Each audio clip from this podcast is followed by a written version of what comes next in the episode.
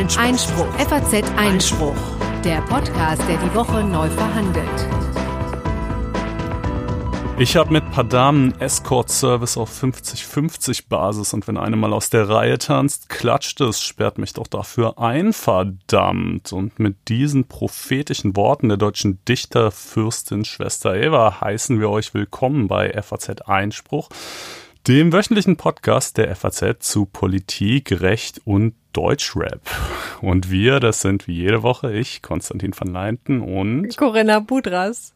Habe ich dich etwas überrumpelt äh, mit so diesem ganz, Einstiegszitat? Ja, sorry. Ganz kleines bisschen. Ich muss auch zugeben, es ist ein etwas herber Kontrast, nachdem wir vergangene Woche Ernst Wolfgang Böckenförder hatten und jetzt Schwester Elva. Aber es gibt natürlich schon äh, einen gewissen Anlass dafür, nämlich die Tatsache, dass der Bundesgerichtshof vergangene Woche ihre Verurteilung zu zweieinhalb Jahren Jahren Haft bestätigt hat. Und zwar namentlich wegen 34-facher Körperverletzung, Steuerhinterziehung in Höhe von etwa 60.000 Euro und der Förderung sexueller Handlungen Minderjähriger. Und dann äh, habe ich mal ein bisschen in ihrem großen Werk geschürft und äh, fand das ganz ähm, ja bizarr irgendwie, dass sich da also eine Textzeile findet, wo sie tatsächlich genau dies äh, einräumt und dann sagt, sperrt mich doch dafür ein, verdammt. Und äh, exakt so kommt es jetzt tatsächlich.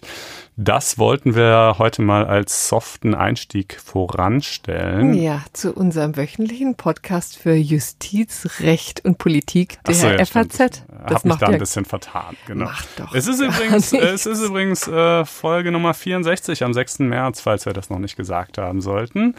Und wir haben wieder einiges für euch auf Lager, nämlich eine ganze Menge Themen. Ja, ich darf die kurz vorstellen, dann kann man sich übrigens schon mal geistig auf diese Sendung hier einstellen und man kann auch springen zu den jeweiligen Kapiteln, die einem gefallen. Äh, es gibt in jedem Podcast-Player oder in den meisten jedenfalls so eine Kapitelübersicht. Da kann man direkt reingehen und zu den einzelnen Themen springen.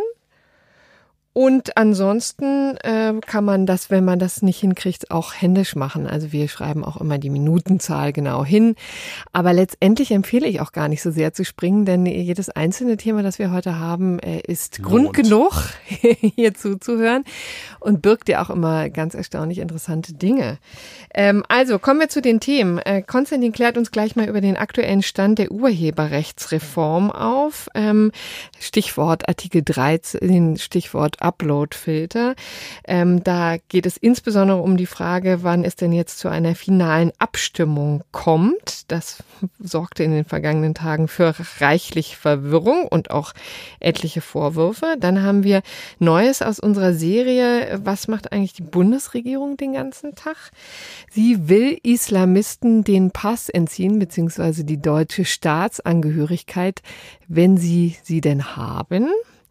Auch das stellen wir vor. Dann hat der BGH erstmals anerkannt, dass ähm, Raser auch Mörder sein kann. Also alle, die mit wahnsinnig viel PS über die Straße äh, rauschen und dabei Menschen umbringen. Das war bisher immer eher eine fahrlässige Tötung, kam natürlich auf den Einzelfall an, aber jetzt eben zum ersten Mal Mord. Dann kümmern wir uns um Jan Böhmermann. Der ist äh, gegen die Computerbild vor Gericht gezogen, weil die ein Foto von ihm äh, genutzt haben, um einen Artikel über digitales Fernsehen zu bebildern, wie wir immer so im Journalistenjargon sagen. Und äh, dazu haben sie natürlich nicht seine Zustimmung abgeholt. Brauchten sie auch nicht, sagte das OEG Köln jetzt. Wir erklären warum. Und dann erklären wir auch nochmal, warum es so toll ist, sich mit der Zivilprozessordnung auszukennen. Das zeigt nämlich der Ahlener Mops-Fall, auf den ich mich schon besonders freue. Der traurigste Fall der Welt. Ja. Das ist wirklich so schlimm, dieser Mobsfall. Äh, naja, es äh, hat ich, nee, ich, so würde ich es übrigens nicht sagen. Nicht? Wir können auch noch ein paar hoffnungsfrohe ähm, Stimmungen und Details geben. Also okay. keine Sorge. Dem Mobs geht es übrigens gut. Ja, dem Mobs geht's gut, aber sein einzigen Herrchen. Naja, gut, wir werden dazu kommen. So, und dann gab es natürlich ein zutiefst gerechtes Urteil. Und das ist wirklich eine Frage, die wahrscheinlich alle irgendwie umtreibt, äh, womöglich uns in der, also in der Retrospektive, aber vielleicht einige auch noch äh, perspektivisch, nämlich die Frage, was passiert eigentlich, wenn man zu spät zur Prüfung erscheint. Da hat das Bundesverwaltungsgericht jetzt für Klarheit gesorgt. Also ja. unser Themenstrauß und wir beginnen mit der mit den Upload-Filtern. Genau, eine kurze Hausmitteilung würde ich außerdem gerne noch voranstellen und zwar äh, haben wir ähm, die Kanäle noch etwas verbreitert, über die ihr uns empfangen könnt. Namentlich gibt's uns jetzt auch wieder auf YouTube. Das war ganz zu Anfang so für die ersten, ich glaube, ungefähr zehn Folgen schon mal der Fall. Dann haben wir das eingestellt, weil wir dachten, ach, Podcasts hört man doch sinnvollerweise über einen Podcast-Player und nicht auf einer Videoplattform. Aber wir haben feststellen müssen, dass es doch einfach eine Reihe von Menschen gibt, die das äh, aus welchen Gründen auch immer lieber so machen und äh, deshalb haben wir es jetzt wieder eingerichtet. Ähm, wir packen euch einen Link zu der Playlist, wo alle bisherigen Folgen drin sind und dann eben auch alle neuen jeweils äh, hinzugefügt werden in die Show Notes. Und die Show Notes wiederum, die findet ihr unter blogs.faz.net-einspruch oder auch in eurem Podcast-Player. So, das äh, wollten wir nicht unerwähnt lassen und kommen dann aber jetzt zur Urheberrechtsreform. Ähm, das mega aufreger Thema schlechthin momentan wahrscheinlich. Ähm, treibt zumindest junge Leute mal wieder auf die Straße, ja. übrigens ebenso wie das Klima ja genau, auch. Genau, aber wie eben, Greta. Genau, Greta auf der einen Seite in Hamburg und dann in Berlin war jetzt vergangene Woche eine große Demo gegen die drohenden Upload-Filter. Ja. Ja, und es ist vor allen Dingen noch eine viel größere und äh, landesweite äh, Demo geplant unter diesem, dieser Überschrift Save Your Internet.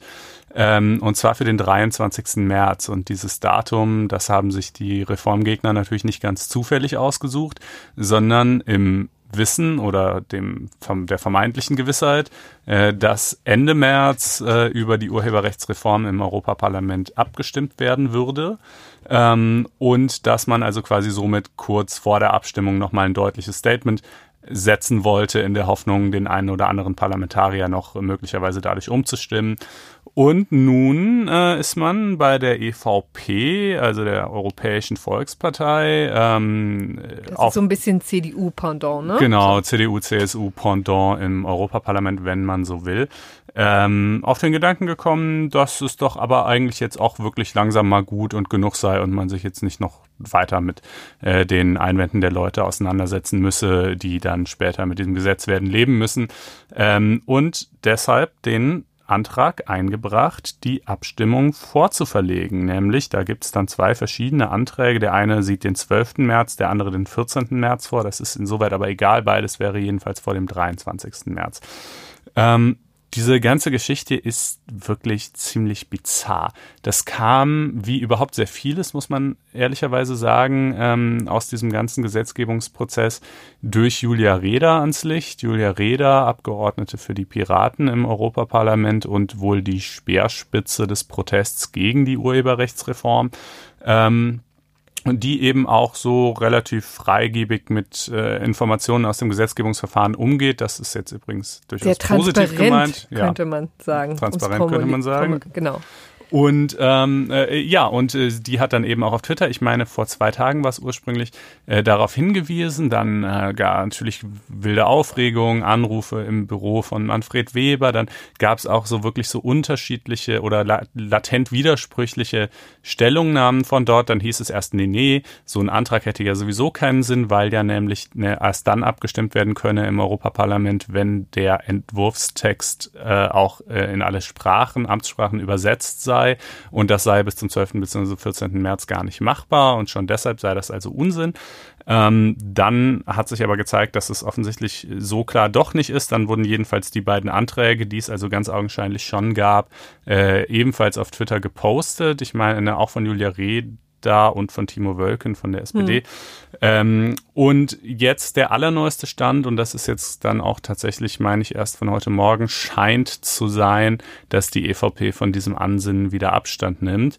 Allerdings äh, darf man mutmaßen, wohl auch unter dem massiven Protest, äh, den es hervorgerufen hat. Es hat dann sogar äh, auch etliche noch so kleinere äh, Aufrufe zu Spontandemonstrationen gegeben, so nach dem Motto, wenn wir die große am 23. März jetzt nicht mehr hinkriegen, weil es verlegt wird, dann machen wir eben viele kleine.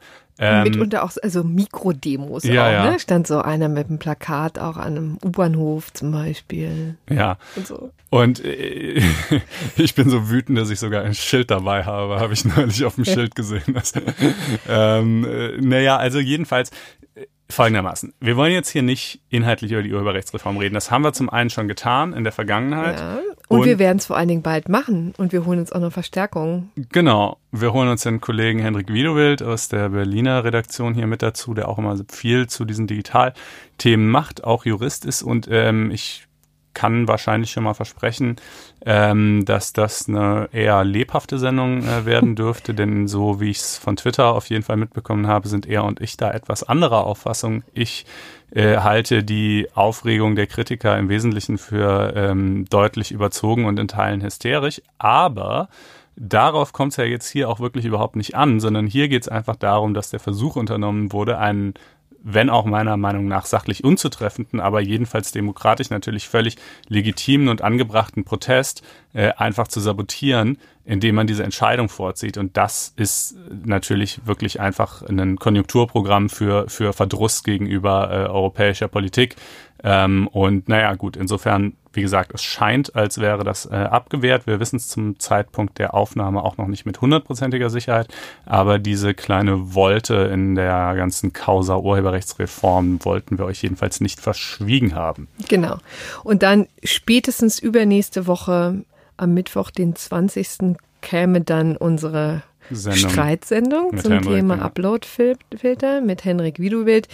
Wie gesagt, wenn es noch früher nötig ist, dann ziehen wir sie natürlich auch vor, aber bisher ist das so die Planung. Deswegen sparen wir uns im Moment mal die inhaltliche Auseinandersetzung und wollten nur vortragen, was es schon für ein Gerangel gibt bezüglich der Abstimmungs, des Abstimmungsdatums. Ja, und das alles im Vorfeld der Europawahl im Mai. Also alles nicht besonders glücklich. Nee, in der Tat. Ähm, ja, dann kommen wir zum Passentzug, hätte ich fast gesagt. Das ist so ein bisschen wie wenn man sagt, dass jemandem der Führerschein entzogen würde. Das, was ja auch falsch ist, es wird die Fahrerlaubnis entzogen. Das streichen die Korrektoren immer an. Und hier wird natürlich auch nicht der Pass entzogen, sondern die Staatsangehörigkeit. Der Pass verbrieft selbige ja nur. Aber das jedenfalls soll jetzt geschehen. Und zwar für wen soll es geschehen?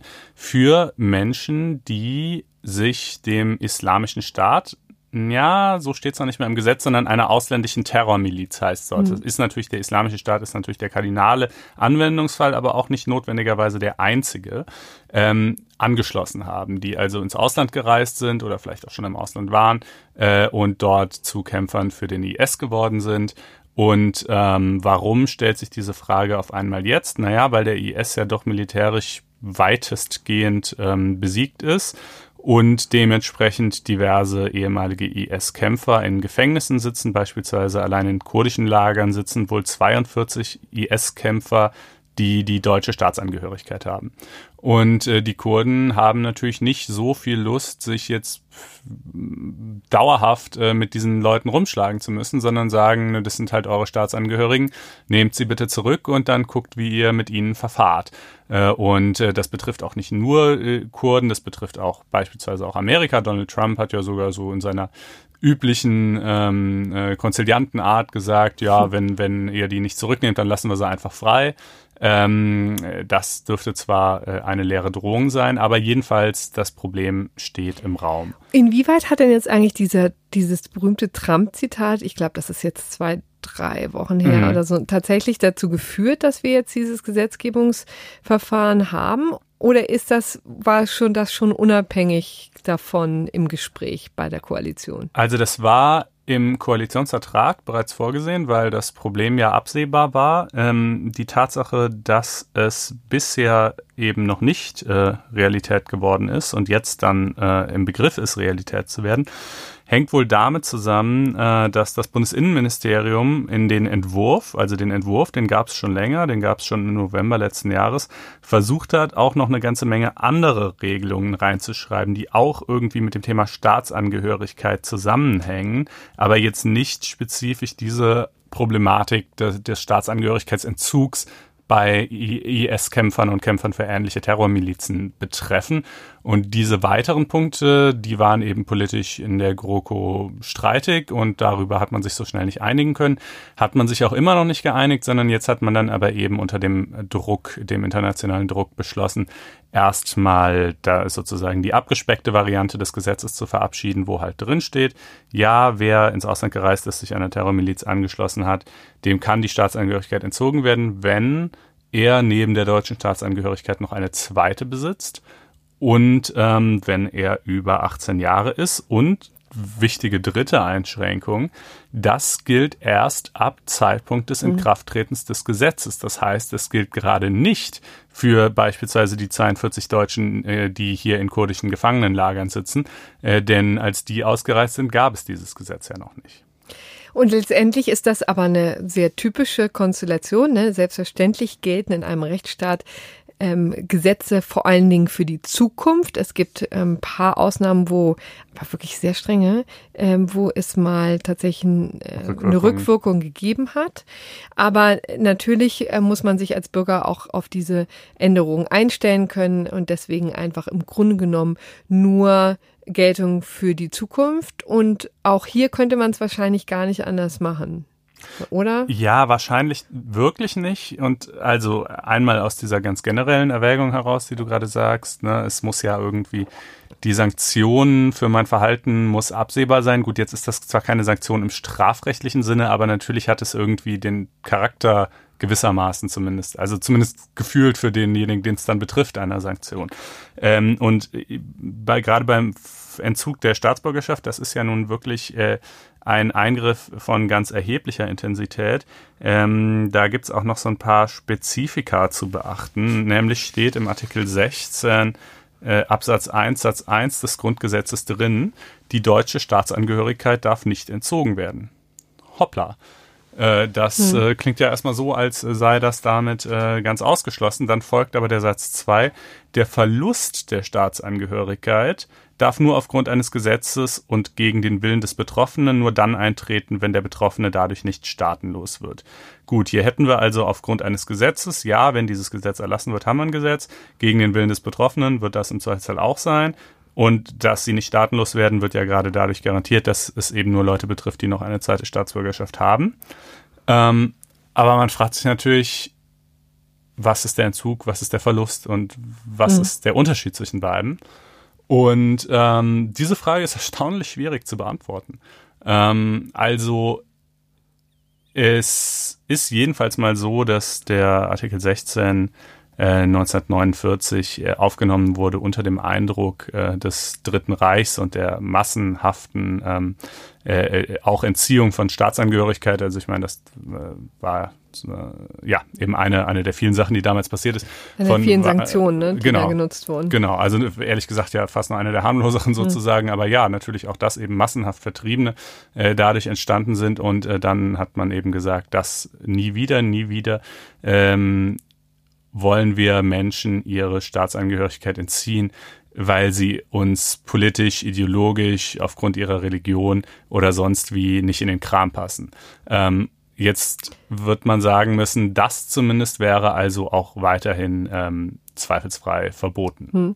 Und es gibt ja eben auch schon die Ausnahme für ja für solche, die tatsächlich unter fremder Flagge kämpfen im äh, im Militär, ne? Also diese Berufssöldner sozusagen können sich dann nicht auf die deutsche Staatsangehörigkeit mehr berufen, beziehungsweise da müssen den Verlust fürchten. Ist ja interessanterweise eben auch ähm, ja, ich finde es auch eine bemerkenswerte Konstellation, mhm. dass das sozusagen ausreicht. Ja, wer sich einer fremden Armee anschließt, mhm. äh, genau, das ist tatsächlich einer der wenigen, relativ wenigen Anwendungsfälle, die es bisher schon gibt, äh, wo Leuten eben die Staatsangehörigkeit entzogen werden ja, darf. Und, und dann ist sozusagen folgerichtig, ne, dass man eben sagt, naja, also das muss dann eben auch für eine Terrororganisation gelten, ja. weil äh, das ja natürlich auch faktisch wenig oder, oder insofern auch Unterschied macht, als dass der krassere Form ist. Ne? Ja. Also man konnte das, man konnte die, diese IS-Kämpfer jedenfalls nicht unmittelbar unter das schon bestehende Gesetz subsumieren, welches eben den Entzug der Staatsangehörigkeit für Leute vorsieht, die sich einer fremden Armee anschließen, weil das ja wiederum vorausgesetzt hätte, dass man den islamischen Staat tatsächlich als Staat äh, und seinen kämpfenden Arm tatsächlich als Armee eines Staats ansieht, denn nur so, auf solche Fälle passte das bestehende Gesetz. Und äh, das ging halt nicht. Aber du hast natürlich völlig recht, wenn du sagst, okay, es ist vielleicht nicht exakt das, aber es ist doch irgendwie relativ nah dran und deshalb fassen wir das jetzt mit dem neuen Gesetz. Ähm, um nochmal generell so auf diese Abgrenzung Entzug, Verlust zurückzukommen. Also sie ist tatsächlich nebulös. Ich habe zumindest jetzt mit zwei, ähm, also mit einer Professorin, die hat übrigens auch einen Gastbeitrag verfasst auf FAZ Einspruch, Frau Astrid Wall-Rabenstein ist das. Äh, wenn ihr den lesen wollt, dann geht doch gerne mal auf faz.net-einspruch testen und klickt euch dort ein Probeabo. Ähm, äh, die hat also zum einen sich geäußert zu dieser Abgrenzung von Entzug und Verlust und dann haben wir in der Ausgabe, die heute Abend erscheint, noch einen weiteren Gastbeitrag, quasi eine Replik zu dem ersten, der sich ebenfalls damit auseinandersetzt und ähm, von jemand, der auch zum Staatsangehörigkeitsrecht promoviert hat und auch derjenige sagt, es ist tatsächlich nicht wirklich klar bestimmbar, was das eine und was das andere sein soll. Was man wohl sagen kann, ist, auf jeden Fall ein Fall des verbotenen Entzugs wäre halt einfach aus politischer Opportunität. Äh, uns passt deine Nase nicht, uns passt deine Religion nicht, uns passt deine Hautfarbe nicht. Deshalb entziehen wir die Staatsangehörigkeit. Das wäre klar verboten. Klar erlaubt ist sind Fälle des Verlusts zum Beispiel. Du wurdest eingebürgert, es gab irgendwie äh, formale Fehler beim Einbürgerungsverfahren. Du hättest eigentlich überhaupt nie eingebürgert werden dürfen oder so. Das wäre auf jeden Fall Verlust. Ähm, alles, was dazwischen liegt, ist halt so ein bisschen schwierig zu bestimmen. Aber wir haben ja jedenfalls, wie du gerade sagtest, schon seit Jahren die Ausnahme für Leute, die sich fremden Armeen anschließen. Die hat ja offenbar bisher ähm, irgendwie keine durchgreifenden verfassungsrechtlichen Probleme bereitet. Und da sind wir doch jetzt mit dem, was jetzt eben für Leute, die sich einer Terrormiliz anschließen wollen, recht nah dran. Das in der Tat könnte übrigens ja in Konstellationen auch eine Rolle spielen, wo man als Doppelstaatsangehöriger tatsächlich gezogen wird für den Militärdienst seines ersten oder zweiten Staatangehörigkeitslands. Ne? Ja, stimmt. Das ist eine ganz äh, interessante äh, Konfliktlage, die sich da auftun könnte. Da kann man es quasi nur verkehrt machen, meinst du? Ja, also jedenfalls würde mich mal interessieren, inwieweit diese Konstellationen, diese Fälle in der Vergangenheit mhm. tatsächlich zu solchen Konflikten geführt haben. Ne? Mhm. So. Ja.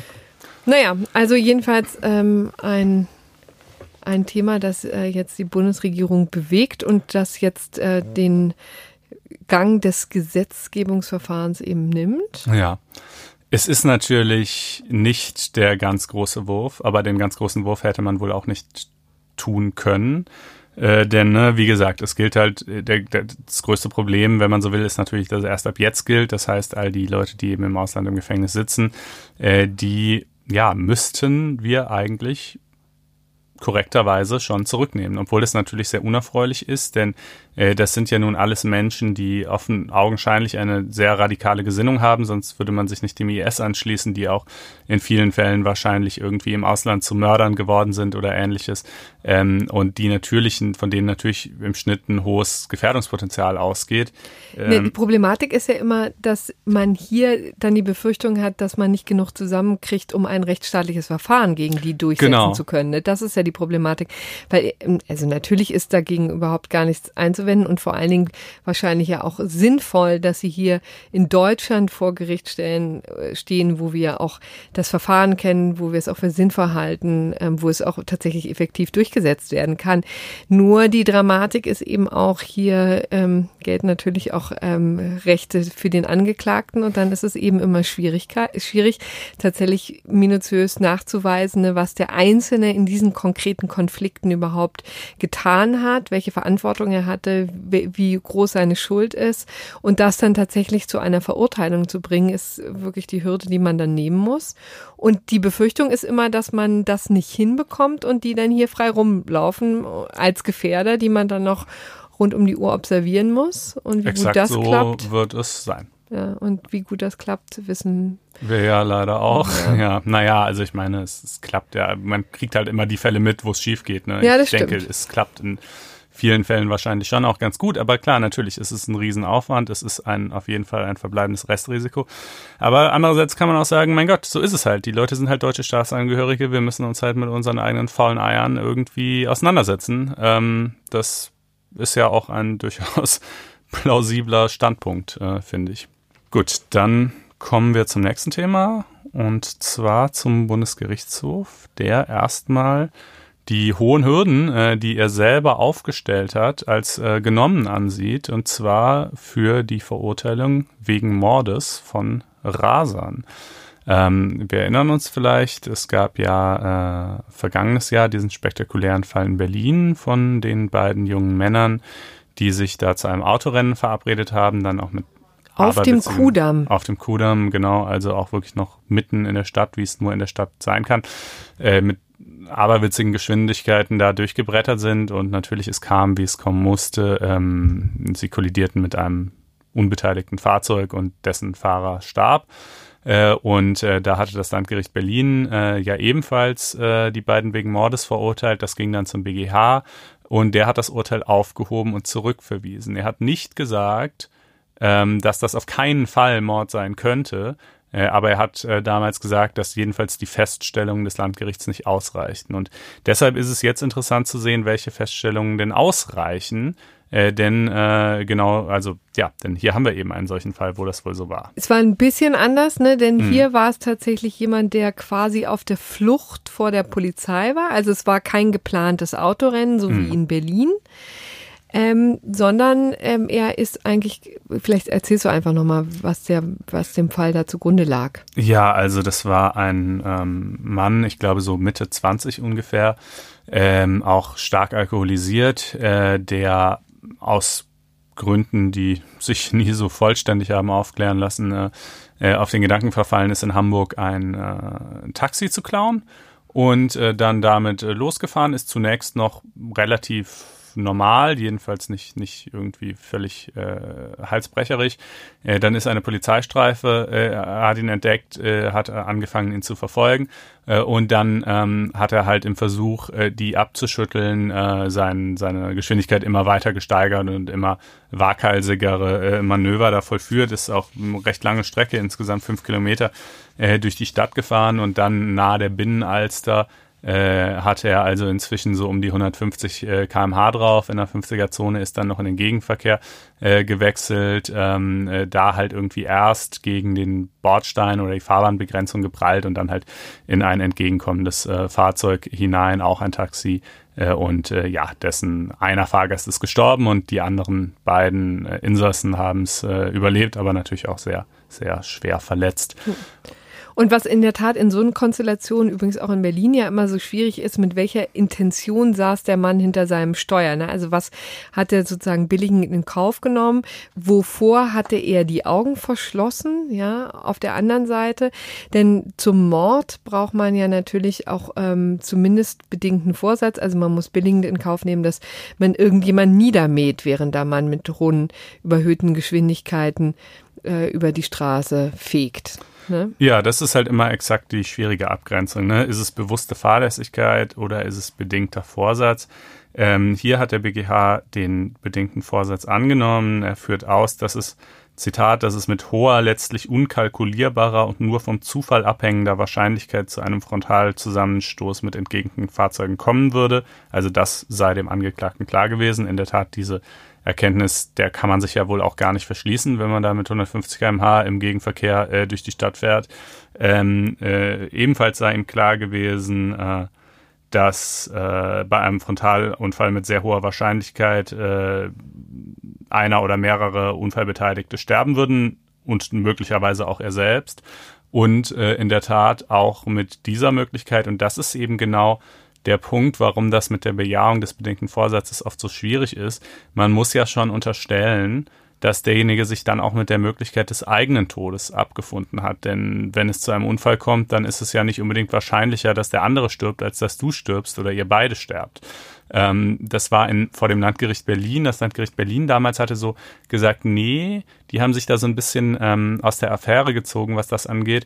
Äh, die, denn die beiden Angeklagten, die hätten ja sehr moderne gut gesicherte Sportwagen gehabt und in denen hätten sie mhm. sich halt total sicher gefühlt. Und deshalb wäre es nicht unbedingt notwendig, dass sie bedingten Vorsatz auch zur Selbsttötung sozusagen gehabt hätten. Ähm, hier jedenfalls äh, war es nötig, aber wurde eben auch bejaht vom BGH. Das hätte er in der Tat auch mit eingepreist. Ähm, ja, und damit äh, hat man eben letztlich den Vorsatz. Mhm. Ne? Und und das macht einen riesen Unterschied. Ne? Also um es mal deutlich zu sagen, bisher waren diese Fälle immer eine, ähm, eine fahrlässige Tötung. Mhm. Ja? Und jetzt sind wir hier nicht nur beim Totschlag, sondern beim Mord. Also im Grunde genommen das Schärfste, was das Strafgesetzbuch zur Verfügung hat. Automatisch lebenslang, ne? da mhm. kommt man gar nicht drunter. Also insofern ist das wirklich eine fundamentale Verschärfung. Man muss, Ganzen. Ja, man muss vielleicht nochmal dazu sagen, warum es auch tatsächlich Mord und nicht nur Totschlag ist. Ähm, vor dem Landgericht Berlin äh, war damals äh, das äh, Mordmerkmal gemeingefährliches Mittel angenommen worden, also quasi ein Tötungsmittel, bei dem der Täter nicht vorhersehen kann, welchen Schaden es genau anrichten und wie viele Leute es irgendwie dann töten wird. Äh, und das liegt ja in der Tat nahe. Also wenn ich dann mit 150, 60 Sachen einen Unfall mitten in der Stadt habe, ob ich dann ein, zwei oder fünf Leute dabei töte, das kann ich echt absolut nicht einkalkulieren. Ähm, hier hat der BGH es jetzt offen gelassen, ob äh, das ein gemeingefährliches Mittel ist oder nicht, weil er gesagt hat, wir haben auf jeden Fall in diesem Fall ein anderes Mordmerkmal, nämlich die Verdeckungsabsicht. Ja, also wenn man nämlich jemand umbringt, um sich der Verfolgung äh, wegen einer anderen Straftat zu entziehen, äh, dann ist das eben auch Mord. Und hier war er ja auf der Flucht vor der Polizei, wollte sich also der Verfolgung wegen des vorangegangenen Diebstahls dieses Taxis entziehen. Und ähm, ja, das hat dem BGH dann insoweit jedenfalls mal ausgereicht als Mordmerkmal. Ja.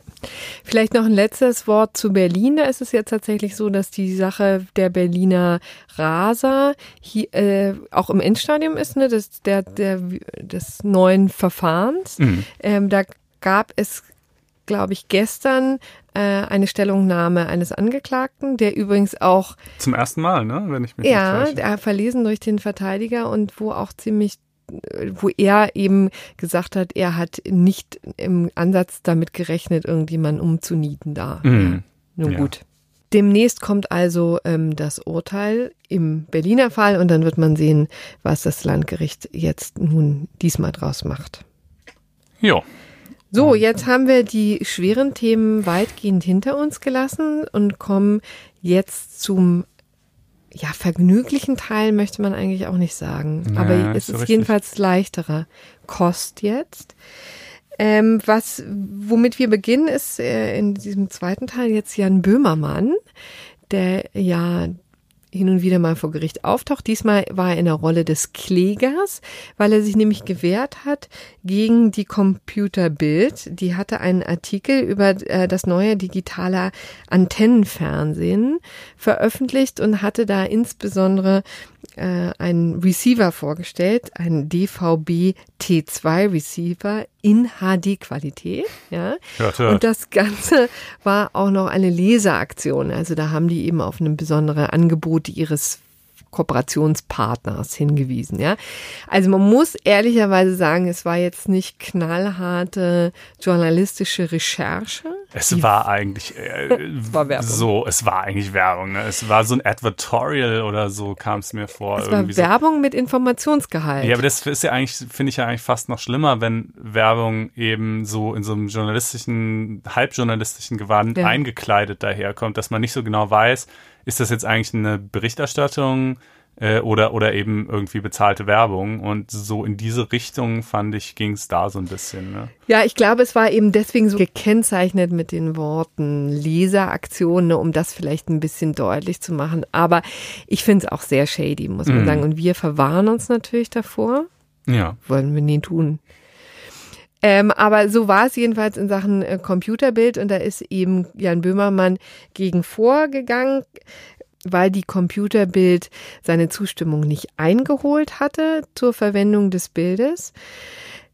Denn sie hat ja argumentiert, es war ein ganz stinknormaler Artikel. Ne? Also natürlich holen wir auch gar keine ähm, Zustimmung ein, wenn wir irgendjemanden in unseren Texten erwähnen und dann natürlich das Bild dazu verwenden, ist ja klar. Ja, wobei es schon auch einen gerechtfertigten inhaltlichen Bezug geben muss. Ja. Ähm, also wenn wir einen Artikel über Jan Böhmermann bringen, äh, dann nehmen wir ein Bild von Jan Böhmermann, klar. Aber wenn wir einen Artikel über einen DVB-T-Receiver bringen, was wir erstmal schon mal im Zweifelsfall sowieso nicht machen würden, naja gut, vielleicht im Technik- und Motorteil könnte schon ja. sein. Äh, aber dann wäre natürlich schon die Frage, was hat das überhaupt mit Jan Böhmermann zu tun?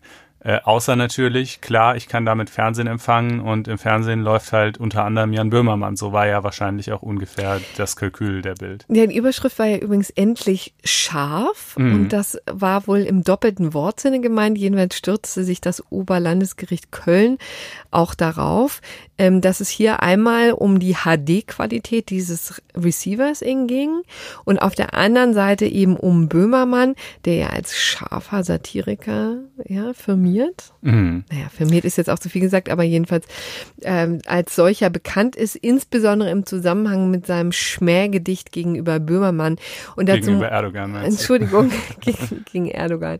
Genau, und dazu muss man übrigens wissen, dass jetzt im zeitlichen Zusammenhang das auch in der Tat noch wesentlich virulenter war als heute. Ja, also jetzt weiß ich nicht, ob sich die meisten Leute noch dran erinnern. Ach doch. Ja, aber jedenfalls. Schon, aber da warst du, glaube ich, ein, zwei Wochen danach. Ne? Genau, also da hatte gerade das Landgericht Hamburg sich darüber, ähm, darüber diskutiert, darüber verhandelt, ob das Ganze jetzt ein Schmähgedicht ist oder nicht und ob äh, Erdogan dagegen vorgehen kann. Also es war eben schon im öffentlichen Bewusstsein und da hat sich eben die Computerbild sozusagen raufgeschmissen auf diesen Zeitgeist und mhm. hat eben äh, das benutzt für die Bebilderung. So.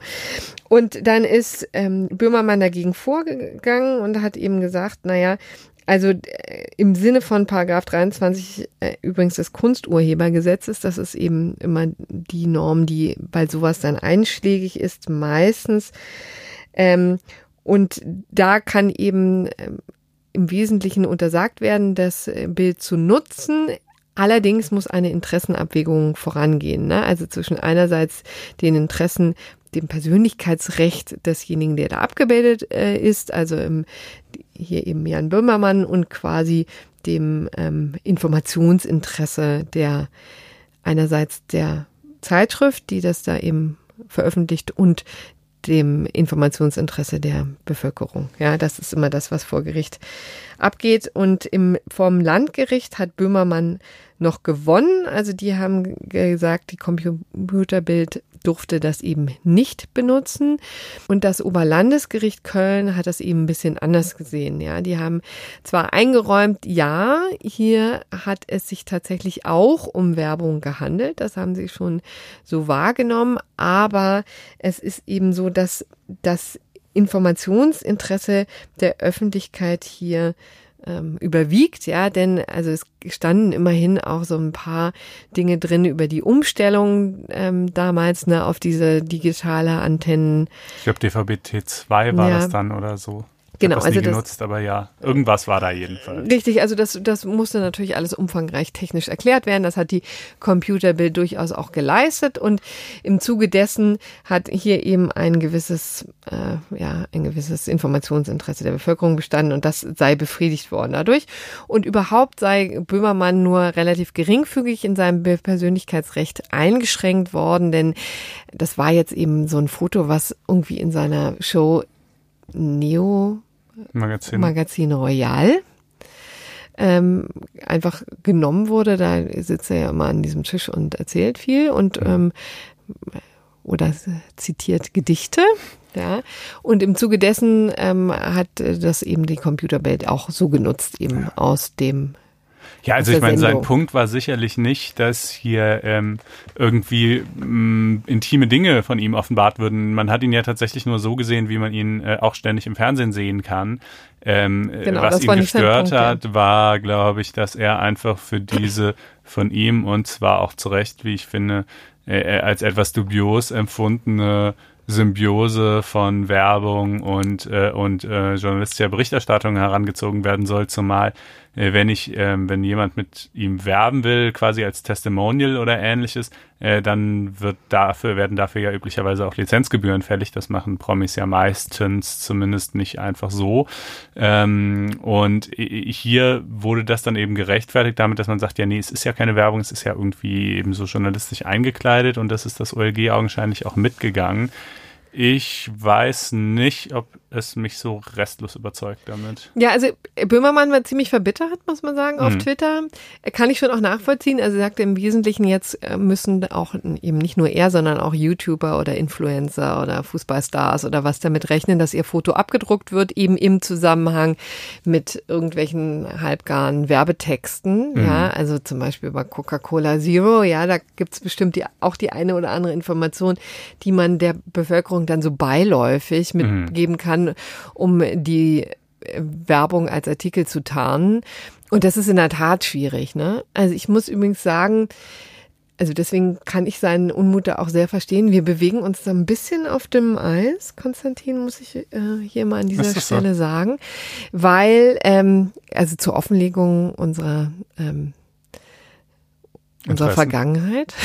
Vergangenheit? Okay, also, ich bin gespannt, was. Nee, man muss sagen, also die äh, FAZ hatte auch einen Rechtsstreit bis zum BGH auszutragen und zwar gegen äh, Boris Becker, beziehungsweise Boris Becker hatte die äh, Frankfurter Allgemeine Sonntagszeitung verklagt. Ach. Ähnlich ist es ja, es gibt ja ähnliche Konstellationen, was diese Nullnummern angeht. Ne? Also ganz häufig ähm, gibt es auch einen Fall ähm, äh, mit Günter Jauch, ne? gibt es ja so, dass Zeitungen, Medienhäuser mal schon irgendwelche neue Produkte auf den Markt werfen wollen und für die wollen sie natürlich Anzeigenkunden gewinnen und das vielleicht auch unter den Lesern schon mal streuen und dann werden so Nullnummern erstellt. Mhm. Das heißt, die Artikel gibt es gar nicht nicht, aber es gibt eben eine Titelseite und die Rückseite.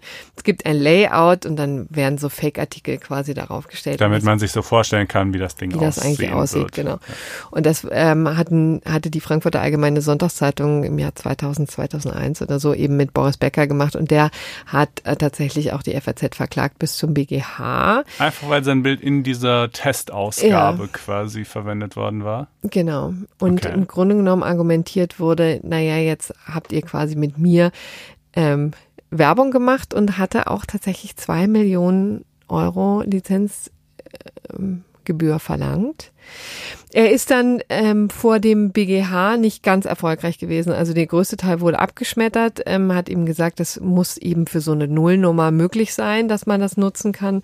Ähnlich war es eben auch bei Günther Jauch, dem, dessen Klage wurde in diesem Punkt auch abgelehnt zur Offenlegung sozusagen. Allem muss ich dann aber noch ergänzen, dass die FAZ das oder die FAS das noch auch Monate später noch benutzt hatte. Die hatten sich eben, wir hatten uns keine Mühe gemacht, sozusagen dann neues mhm. äh, Werbeplakat zu erstellen. Und dann wurde das also auch nach Andruck, nachdem die erste Ausgabe erschienen ist, dann immer da benutzt. Mhm. Und für diesen Zeitraum musste tatsächlich die FAZ noch nachzahlen. Ich weiß leider nicht, Das viel. war auch nicht so smart von euch vielleicht damals, oder? Das dann noch weiter zu benutzen. Nachdem ich glaube, ehrlich gesagt, das war natürlich damals noch nicht durchentschieden. Ja, ja. gut, da hat man gedacht, das ist einfach durch, vielleicht vielleicht oder so? Oder? Ja, nee, also ich glaube, das war einfach wie häufig so reine Gedankenlosigkeit, mhm. ne? So. Okay. Also nur das, damit äh, wir, wir alle sozusagen Keiner. unsere eigenen Verstrickungen offenlegen. Ja.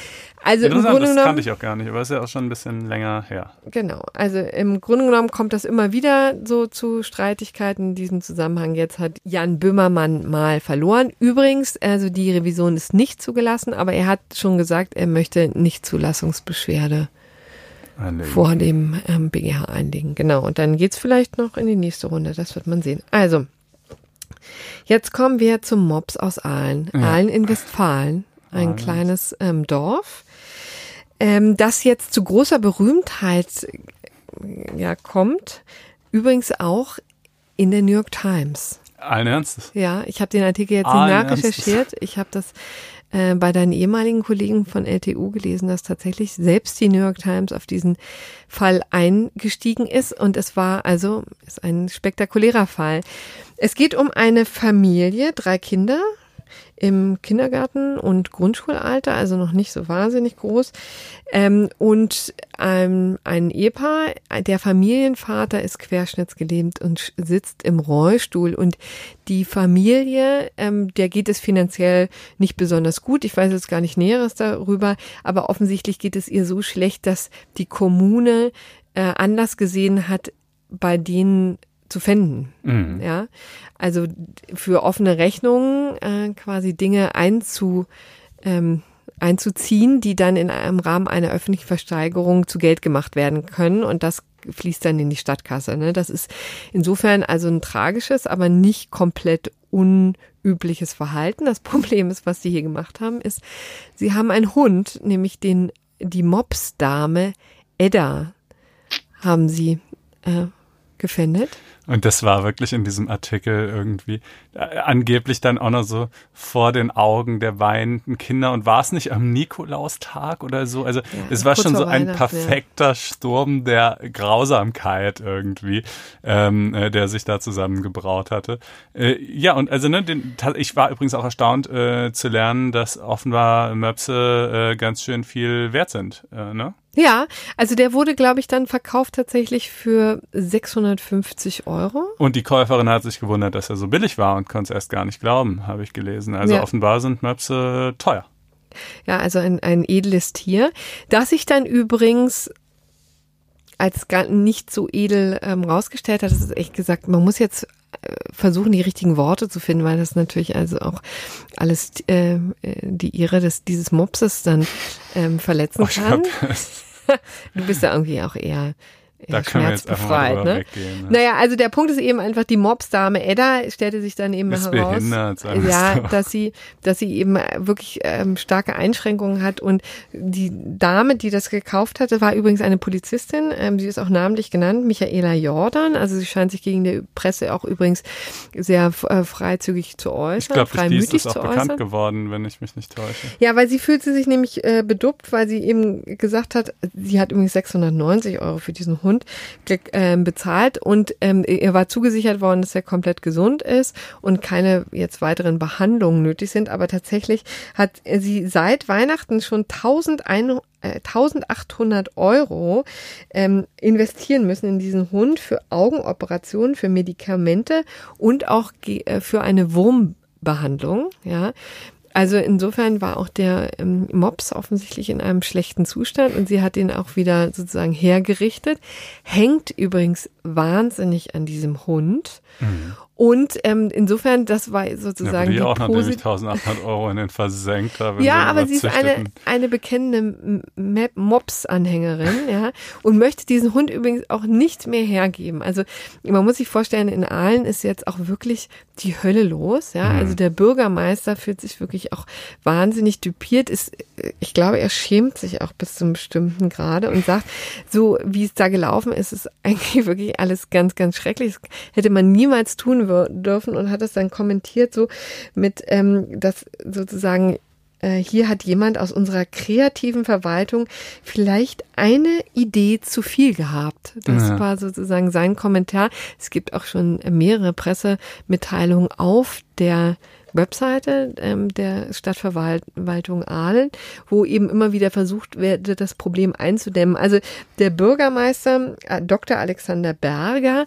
hat jetzt vorgeschlagen, dass man das Ganze wieder rückabwickeln kann, also dass diese arme Familie ihren äh, Hund eben wieder bekommt. Er hat gesagt, Rückabwicklung des getätigten Verkauf des Tieres ohne Anerkennung einer Rechtspflicht. Ja, also im Grunde genommen diese 1800, die diese Frau da jetzt investiert hat, sollten dann einfach bei ihr bleiben. Ja, das war sozusagen seine Idee. Interessanterweise will sich darauf keiner einlassen. Übrigens auch noch nicht mal die Familie. Also mhm offensichtlich haben sich, scheinen jetzt alle der Meinung zu sein, dass der Mops bei dieser Polizistin besser aufgehoben wird. Man kann sich auch vorstellen, dass es in der Tat auch ein riesiger Kostenfaktor ist für eine Familie, die vielleicht auch nicht besonders viel Geld locker hat. Also Und ja, Sie ja haben wohl sieht, insbesondere die Hundesteuer nicht bezahlt, habe ich gelesen. Das würde natürlich sozusagen eine gewisse Kongruenz zwischen Verfehlung und Sanktion, untechnisch gesprochen, herstellen, auf die es allerdings im Übrigen nicht ankommt. Ja. Ähm, äh, worauf es schon eher ankommen könnte, sind ja eben Pfändungsverbote. Ne? Denn man darf natürlich, ja klar, man darf, äh, wenn jemand Schulden hat und kein äh, äh, liquides Vermögen, dann darf man dessen Wertgegenstände pfänden, aber natürlich nicht alle. Ähm, Richtig, und da, das ist übrigens, da kann man auch mal die Faszination von Jura nochmal deutlich machen. Ne? Also es ist ja schon auch durchaus interessant, was dieses, ähm, diese diese Rechtswissenschaft hier alles so bietet an Feinheiten, ja. Und es gab übrigens auch einen längeren Beitrag von äh, Christian Solmecke, ähm, einem Kölner Anwalt, der das auf seinem Blog lang und breit erklärt äh, hat, wie das mit der Zivilprozessordnung ist. Ja, und da kann man vielleicht einmal kurz ähm, noch Zusammenfassung. Also grundsätzlich, wie gesagt, möglich. Wir befinden uns jetzt hier im Paragraph 808 der Zivil Zivilprozessordnung. So, und da ist es eben so, dass grundsätzlich ähm, man vielleicht konstatieren muss, dass es jetzt nicht ganz unmöglich ist, Tiere zu fänden, ja. Mhm. Aber, also das alles ist wunderbar dargelegt in Paragraph 811, ja, der ZPO. Und insbesondere ist es verboten, Kleintiere zu finden. Er insbesondere, also Kleintiere in beschränkter Zahl, sowie eine Milchkuh und nach Wahl des Schuldners statt einer solchen insgesamt zwei Schweine, Ziegen oder Schafe. Also man muss sich vorstellen, das steht da so. Ja, das steht da so. Die ZPO ja kommt aus dem Jahre 1800 Knips, ja, 76 oder was? Nein, 79, ja, ist in Kraft getreten. So. Und da hatte man natürlich auch Milchkühe und, und so weiter waren viel verbreiteter und da war natürlich auch immer Hat die man Frage. schon mal statt einer Milchkuh zwei Schweine äh, möglicherweise offeriert. Genau. Äh, Und da war eben die Frage sozusagen, wie legt man fest, was gefändet werden darf. Ne? Und Ja. da muss man eben einfach sagen, so ein Hof äh, funktioniert eben einfach nur mit einer bestimmten Anzahl von Schweinen und, und Kühen und so weiter. Und dann wurde das eben tatsächlich so dezidiert festgelegt. Ja, Mhm. also man muss eben ähm, konstatieren, also Kleintiere und eben Milchkühe und äh, Schweine sind tatsächlich ausgenommen. Aber hier ist tatsächlich, wenn man Kleintiere meint, sind eher ähm, Kaninchen und Hühner Okay. gemeint, ne? Also weil die einfach sozusagen den Hof am Laufen hal halten, ja, also insbesondere Hühner zum Beispiel Eier legen und die kann man ja verkaufen und so soll eben nicht die äh, Grundlage entzogen werden. Ja, vom Gut, aber das, wenn das der Gedanke dahinter ist, dann kann man ihn natürlich überhaupt nicht auf den Mops übertragen. Überhaupt Äh, nicht. Das ist ja aber- eher eine emotionale äh, Bindung. Genau, und auch die ist besonders geschützt, nämlich in äh, Par Paragraph 811c. Und da kann man sehen, dass das im Nachhinein äh, einsortiert wurde in die Zivilprozessordnung, dass das also nicht ursprünglich da Bestand war. Und da sollte man in der Tat diesem ganzen emotionalen Verwirrung Rechnung tragen, die mit der Fändung eines solches Haus, Haustieres irgendwie ähm, einhergehen. Ne? Also da muss man eben sagen, grundsätzlich sind eben auch Haustiere äh, vor der Fändung geschützt. In Absatz 1, aber auch in Absatz 2 gibt es da schon wieder eine Ausnahme, ja, und zwar, wenn die, und das finde ich so interessant, wenn die so wertvoll sind, dass es ein Interesse des Gläubigers geben kann, die einzukassieren, ja, also wenn das Vermögensinteresse quasi des Gläubigers überwiegt. Also das ist doch eine der wenigen Normen, wahrscheinlich im gesamten Recht, wo es dir tatsächlich zum Nachteil gereicht, wenn du zu reich bist, zu wertvoll oder wie auch immer. Ja, gut, das gereicht dir ja vielleicht schon auch noch äh, hier und da sonst mal zum Nachteil, aber ähm, aber interessant. äh, Das, ja gut, es gibt ja natürlich tatsächlich auch irrsinnig wertvolle Tiere, ne? Also irgendwelche mh, Designerzüchtungen, was weiß ich. Es gibt ja Leute, die da total drauf abfahren, die dann echt für fünfstellige Summen auch äh, den Besitzer wechseln. Ähm, und hier, tja, ist das jetzt so ein Fall oder nicht? Kann man schon sagen, so ein Mops ist halt irgendwie so ein, das ist ja auch halt ein zuchtgezüchteter Hund irgendwie, ne, der ja offenbar relativ teuer ist, so scheint es ja zu sein. Ähm, reicht das schon? Also jedenfalls nach Ansicht von Christian Solmecke gereicht es nicht, ja, also weil er wägt dann hier sozusagen den Unbill ab, den jetzt diese Familie erleiden musste, dadurch, dass sie diesen Hund äh, unter Tränen weggeben musste, ja. Ich finde auch, das lässt sich hören. Gesagt, tatsächlich ist es ja so, dass das äh, wohl keine Rolle spielt jetzt äh, in der Wirklichkeit, aber hier jetzt rechtlich muss man das in der Tat mal durchexerzieren. Letztendlich scheitert es sowieso daran, dass einfach die, die Pfandsache nicht ordnungsgemäß versteigert wurde. Ne? Das Ganze geht eben tatsächlich nur, und das findet sich im 814 ZBO dann eben, dass das Ganze versteigert werden muss durch ein ähm, dass die gefändeten Sachen von einem Gerichtsvollzieher öffentlich versteigert werden müssen. Mhm. Und das regeln dann die Länder irgendwie für sich. Jedenfalls eBay würde grundsätzlich schon gar nicht gehen, und äh, die Kleinanzeigen erst recht nicht, denn das ist ja gar keine Aktionsplattform, sondern eigentlich nur so ein, äh, was ist denn das, so eine... Ja, Inserate, naja, also jedenfalls gibt man da einen fixen Preis an in der Regel oder man kann auch Verhandlungsbasis so sagen, aber es ist halt kein Auktionsverfahren, was da stattfindet. Ja. Ähm. Und schon daran scheitert das Ganze eben. Also, das wäre dann eigentlich ist die Rückabwicklung rein rechtliche nicht das Problem, aber eben rein tatsächlich und emotional. Die Frau klagt jetzt übrigens, also die Käuferin klagt eben, aber weil sie von der Stadt jetzt eben diese 1800 zurückhaben möchte und auch weitere Folgekosten, ja. Okay. Also insofern wird das tatsächlich noch die Gerichte beschäftigen, aber nicht in den Konstellationen, wie man sie wahrscheinlich sich ursprünglich Zunächst vermuten würde. Vermuten ja. würde, genau. Okay. Ja. Und dann jetzt vielleicht noch zum was, gerechten Urteil. Ja, und zugleich könnte man es auch in einem ganz buchstäblichen Sinn das examensrelevante Urteil nennen, nicht wahr? Ja, ich fand übrigens auch den Mops schon ziemlich examensrelevant fürs zweite Staatsexamen, ja, stimmt, oder? ist eigentlich auch hübsch, ja. Könnte ja. mir vorstellen, ZPO rauf und runter. Und deswegen habe ich mir jetzt so viel Mühe gegeben mit den einzelnen. ja, ich fand es auch sehr äh, erhellend. Ja, ähm. mit den einzelnen Paragraphen auch. Bitte einfach auch nochmal nachlesen. Wie gesagt, der ähm, 811 ähm, lohnt sich auch. Ja. Ähm, aber jetzt kommen wir auch noch zu einem wirklich sehr examensrelevanten Urteil, äh, nämlich was passiert eigentlich, wenn man zu spät zu seiner Prüfung, mündlichen Prüfung kommt und jetzt mal Hand aufs Herz, es hat wirklich, ich meine, dieses Horrorszenario stellt man, stellen sich ja alle mal vor, oder? Mhm. Also ich meine, ist, ist noch immer gut gegangen. Ja. Aber, ähm, ja, oft, aber wie man sieht, nicht immer. Aber hier nicht, nicht immer. Ich weiß übrigens nicht, diese Dame ist fünf Minuten zu spät gekommen zu ihrer mündlichen Prüfung. Es war eine Bielefelder Jurastudentin. Ich weiß ehrlich gesagt nicht genau, woran es lag. Ja, die war ja vor allen Dingen sogar pünktlich da zunächst. Die Ach, hat ja, so? ja, ja, doch. Die hat, weil man hat ja bei, beim mündlichen äh, Examen erstmal diesen, diesen Aktenvortrag, wo man halt quasi so eine gewisse Zeit hat, das vorzubereiten. Dann muss man da so einen Vortrag halten. Dann ist Pause und dann kommen die Prüfungsgespräche. Und aus dieser Pause ist sie nicht rechtzeitig Ach, wieder genau. zurückgekommen. Genau. Das heißt, sie war schon vor Ort. Ähm, aber wahrscheinlich hat sie es einfach nicht mitbekommen, dass es gerade wieder losgeht. Es gibt ja dann auch durchaus so verschiedene Prüfungsgruppen. Das sind ja nicht nur vier Leute, sondern oft werden mhm. ja eine ganze Reihe von Leuten geprüft. Vielleicht hat sie es einfach irgendwie nicht gecheckt, dass es bei ihr gerade schon weitergeht. Ähm, ich kann das sogar, als ich den Fall gelesen habe, musste ich, fühlte ich mich ein bisschen an mein eigenes Examen erinnert.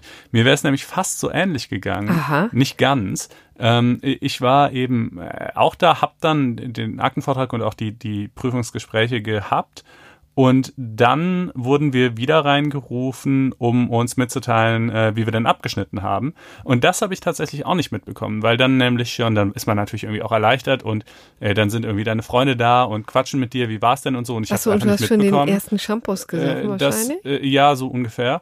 Äh, dass halt zehn Meter hinter mir irgendwie ähm, das schon wieder losgehen sollte. Ich meine, das, das war jetzt natürlich nicht so tragisch, weil die Prüfung war ja schon durch, aber man könnte sich das auch mit einer nur geringfügigen Variation im Detail vorstellen und dann stünde man so da, wie äh, diese Studentin hier eben äh, dastand. Ja, und die haben allen Ernstes dann gesagt, so jetzt ist Schluss. Das war übrigens auch der letzte Prüfungsversuch. Also mhm. die ist wohl offensichtlich schon mindestens einmal durchgefallen. Also die haben sie nicht reingelassen, ne? Ja, sie haben sie nicht reingelassen und sie auch für den Rest dann gesperrt. Ja. So, und haben dann eben schön gepocht auf Paragraph 20, ja, des Juristenausbildungsgesetzes NRW, JAK NRW. Und ich muss sagen, da kriegt man auch, wenn man das so liest und sich dann so reinversetzt, kriegt man schon auch Hassattacken vielleicht? ich, Kann man das so sagen? Ja. Also ich meine, dann wird einem wirklich auch das Jurastudium gänzlich ähm, vermiest, sozusagen auch vielleicht womöglich in der Rückschau, weil also das also wirklich an, also pedantischer geht's gar nicht mehr, ne? Muss man ehrlicherweise sagen. Pedantischer geht's eigentlich tatsächlich nicht mehr. So, und Ja. da muss man eben auch noch sagen, dann hat diese Frau geklagt vor dem VG Minden und vom OVG NRW und beide haben dem Justizprüfungsamt tatsächlich auch recht gegeben und nicht ihr. Und erst das Bundesverwaltungsgericht musste sagen, Kinders, also man muss doch jetzt das Ganze hier nicht als untrennbare Einheit sehen, ja, sondern die haben tatsächlich jetzt die einzelnen, das Bundesverwaltungsgericht hat dann die einzelnen Abschnitte sich angeguckt, ne, und hat irgendwie gesagt, na gut, dann kam sie jetzt zu dem ersten eben zu spät, ja, dann ist das, okay, da ist sie durchgefallen, aber sie, die anderen Abschnitte, die anderen Prüfungsfächer, die müssen doch noch möglich sein, ja, da muss, und da muss ihre Leistung ähm, tatsächlich ja noch zählen können. Und ähm, fand das insofern ähm, nicht richtig, dass die das ähm, so ausgelegt haben. Denn das gibt übrigens die Norm auch so gar nicht her. Denn was man, sonst wird es eine sanktionsrechtliche Generalklausel, so haben die das formuliert. Ne? Denn nach Paragraph 20 fällt jemand durch, der ohne genügende Entschuldigung den, Termin für die mündliche Prüfung nicht bis zu ihrem Ende wahrnimmt. Ne? Das ist sozusagen die Grundlage. Das soll da geregelt werden. Und was ist damit gemeint? Das sind natürlich taktische Ab Abbrecher, ja. Wenn man sagt, naja, ähm, also ist bis jetzt hier nicht so wahnsinnig gut gelaufen, ja, dann mache ich es lieber mal frisch am in zwei, drei Wochen nochmal oder wann auch immer, ja, und dann gucke ich mir das eine oder andere nochmal an. Das soll natürlich verhindert werden, geschenkt, ja, das kann ich mir auch gut vorstellen, dass es sinnvoll ist. Aber hier war es ja so eben gerade nicht und ähm, deswegen sollte das, dieser Fall eben darunter auch nicht subsumiert werden. Das ähm, hat eben das Bundesverwaltungsgericht jetzt klargestellt und ich denke, da fällt dem einen oder anderen jetzt mal ein ordentlicher Stein vom Herzen vielleicht. Ja, absolut. Äh, ne, das ist eben genau das, was das Bundesverwaltungsgericht hier gestört hat, dass auch Fälle erfasst werden sollen, in denen ein Prüfling die weitere Teilnahme an dem Termin wegen eines vorwerfbaren Verhaltens zu Recht verweigert wird, äh, so wie halt hier, dass, ähm, dass sie eben äh, da zwar zu spät gekommen ist, aber ihr dann auch die ganze restliche Teilnahme nicht mehr gestattet wurde.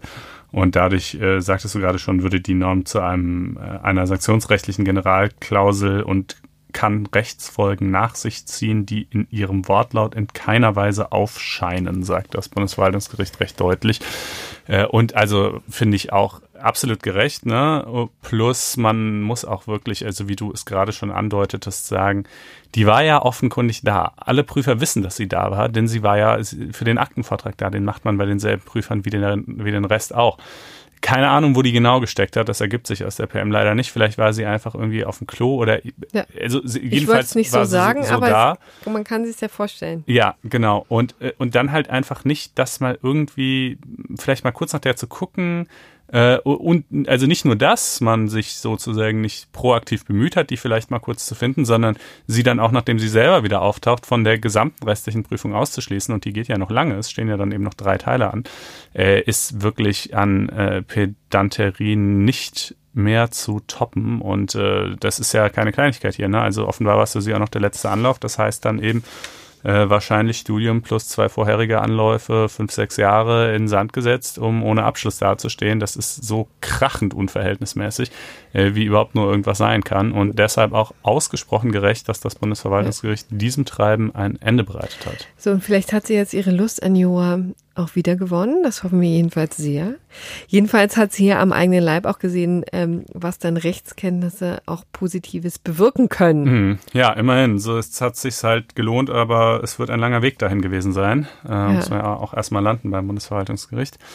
Nun gut, ähm, Ja, immerhin. Besser das spät als nie. Genau, das war es von uns für diese Woche. Damit wäre diese ausreichend verhandelt. Ja. Wir freuen uns über Feedback. äh, Und zwar entweder in Form von Sternchenwertungen bei Apple Podcasts, der lila-weißen App auf eurem Handy. Gerne auch, wenn es irgendwie inhaltlich ins Detail gehen soll, unter blogs.faz.net-einspruch, wo ihr zu jeder Folge einen eigenen Eintrag findet. Ähm, oder natürlich, und das wäre überhaupt das Allertollste, wenn ihr mal auf faz.net-einspruch testen ginget und uns dort abonnieren wolltet. Ja, Ja, ich würde sagen, in dem Sinne, Ja, schönes, schöne Restwoche. genau, macht's gut. Bis, Bis dann, dahin. tschüss. Ciao, ciao.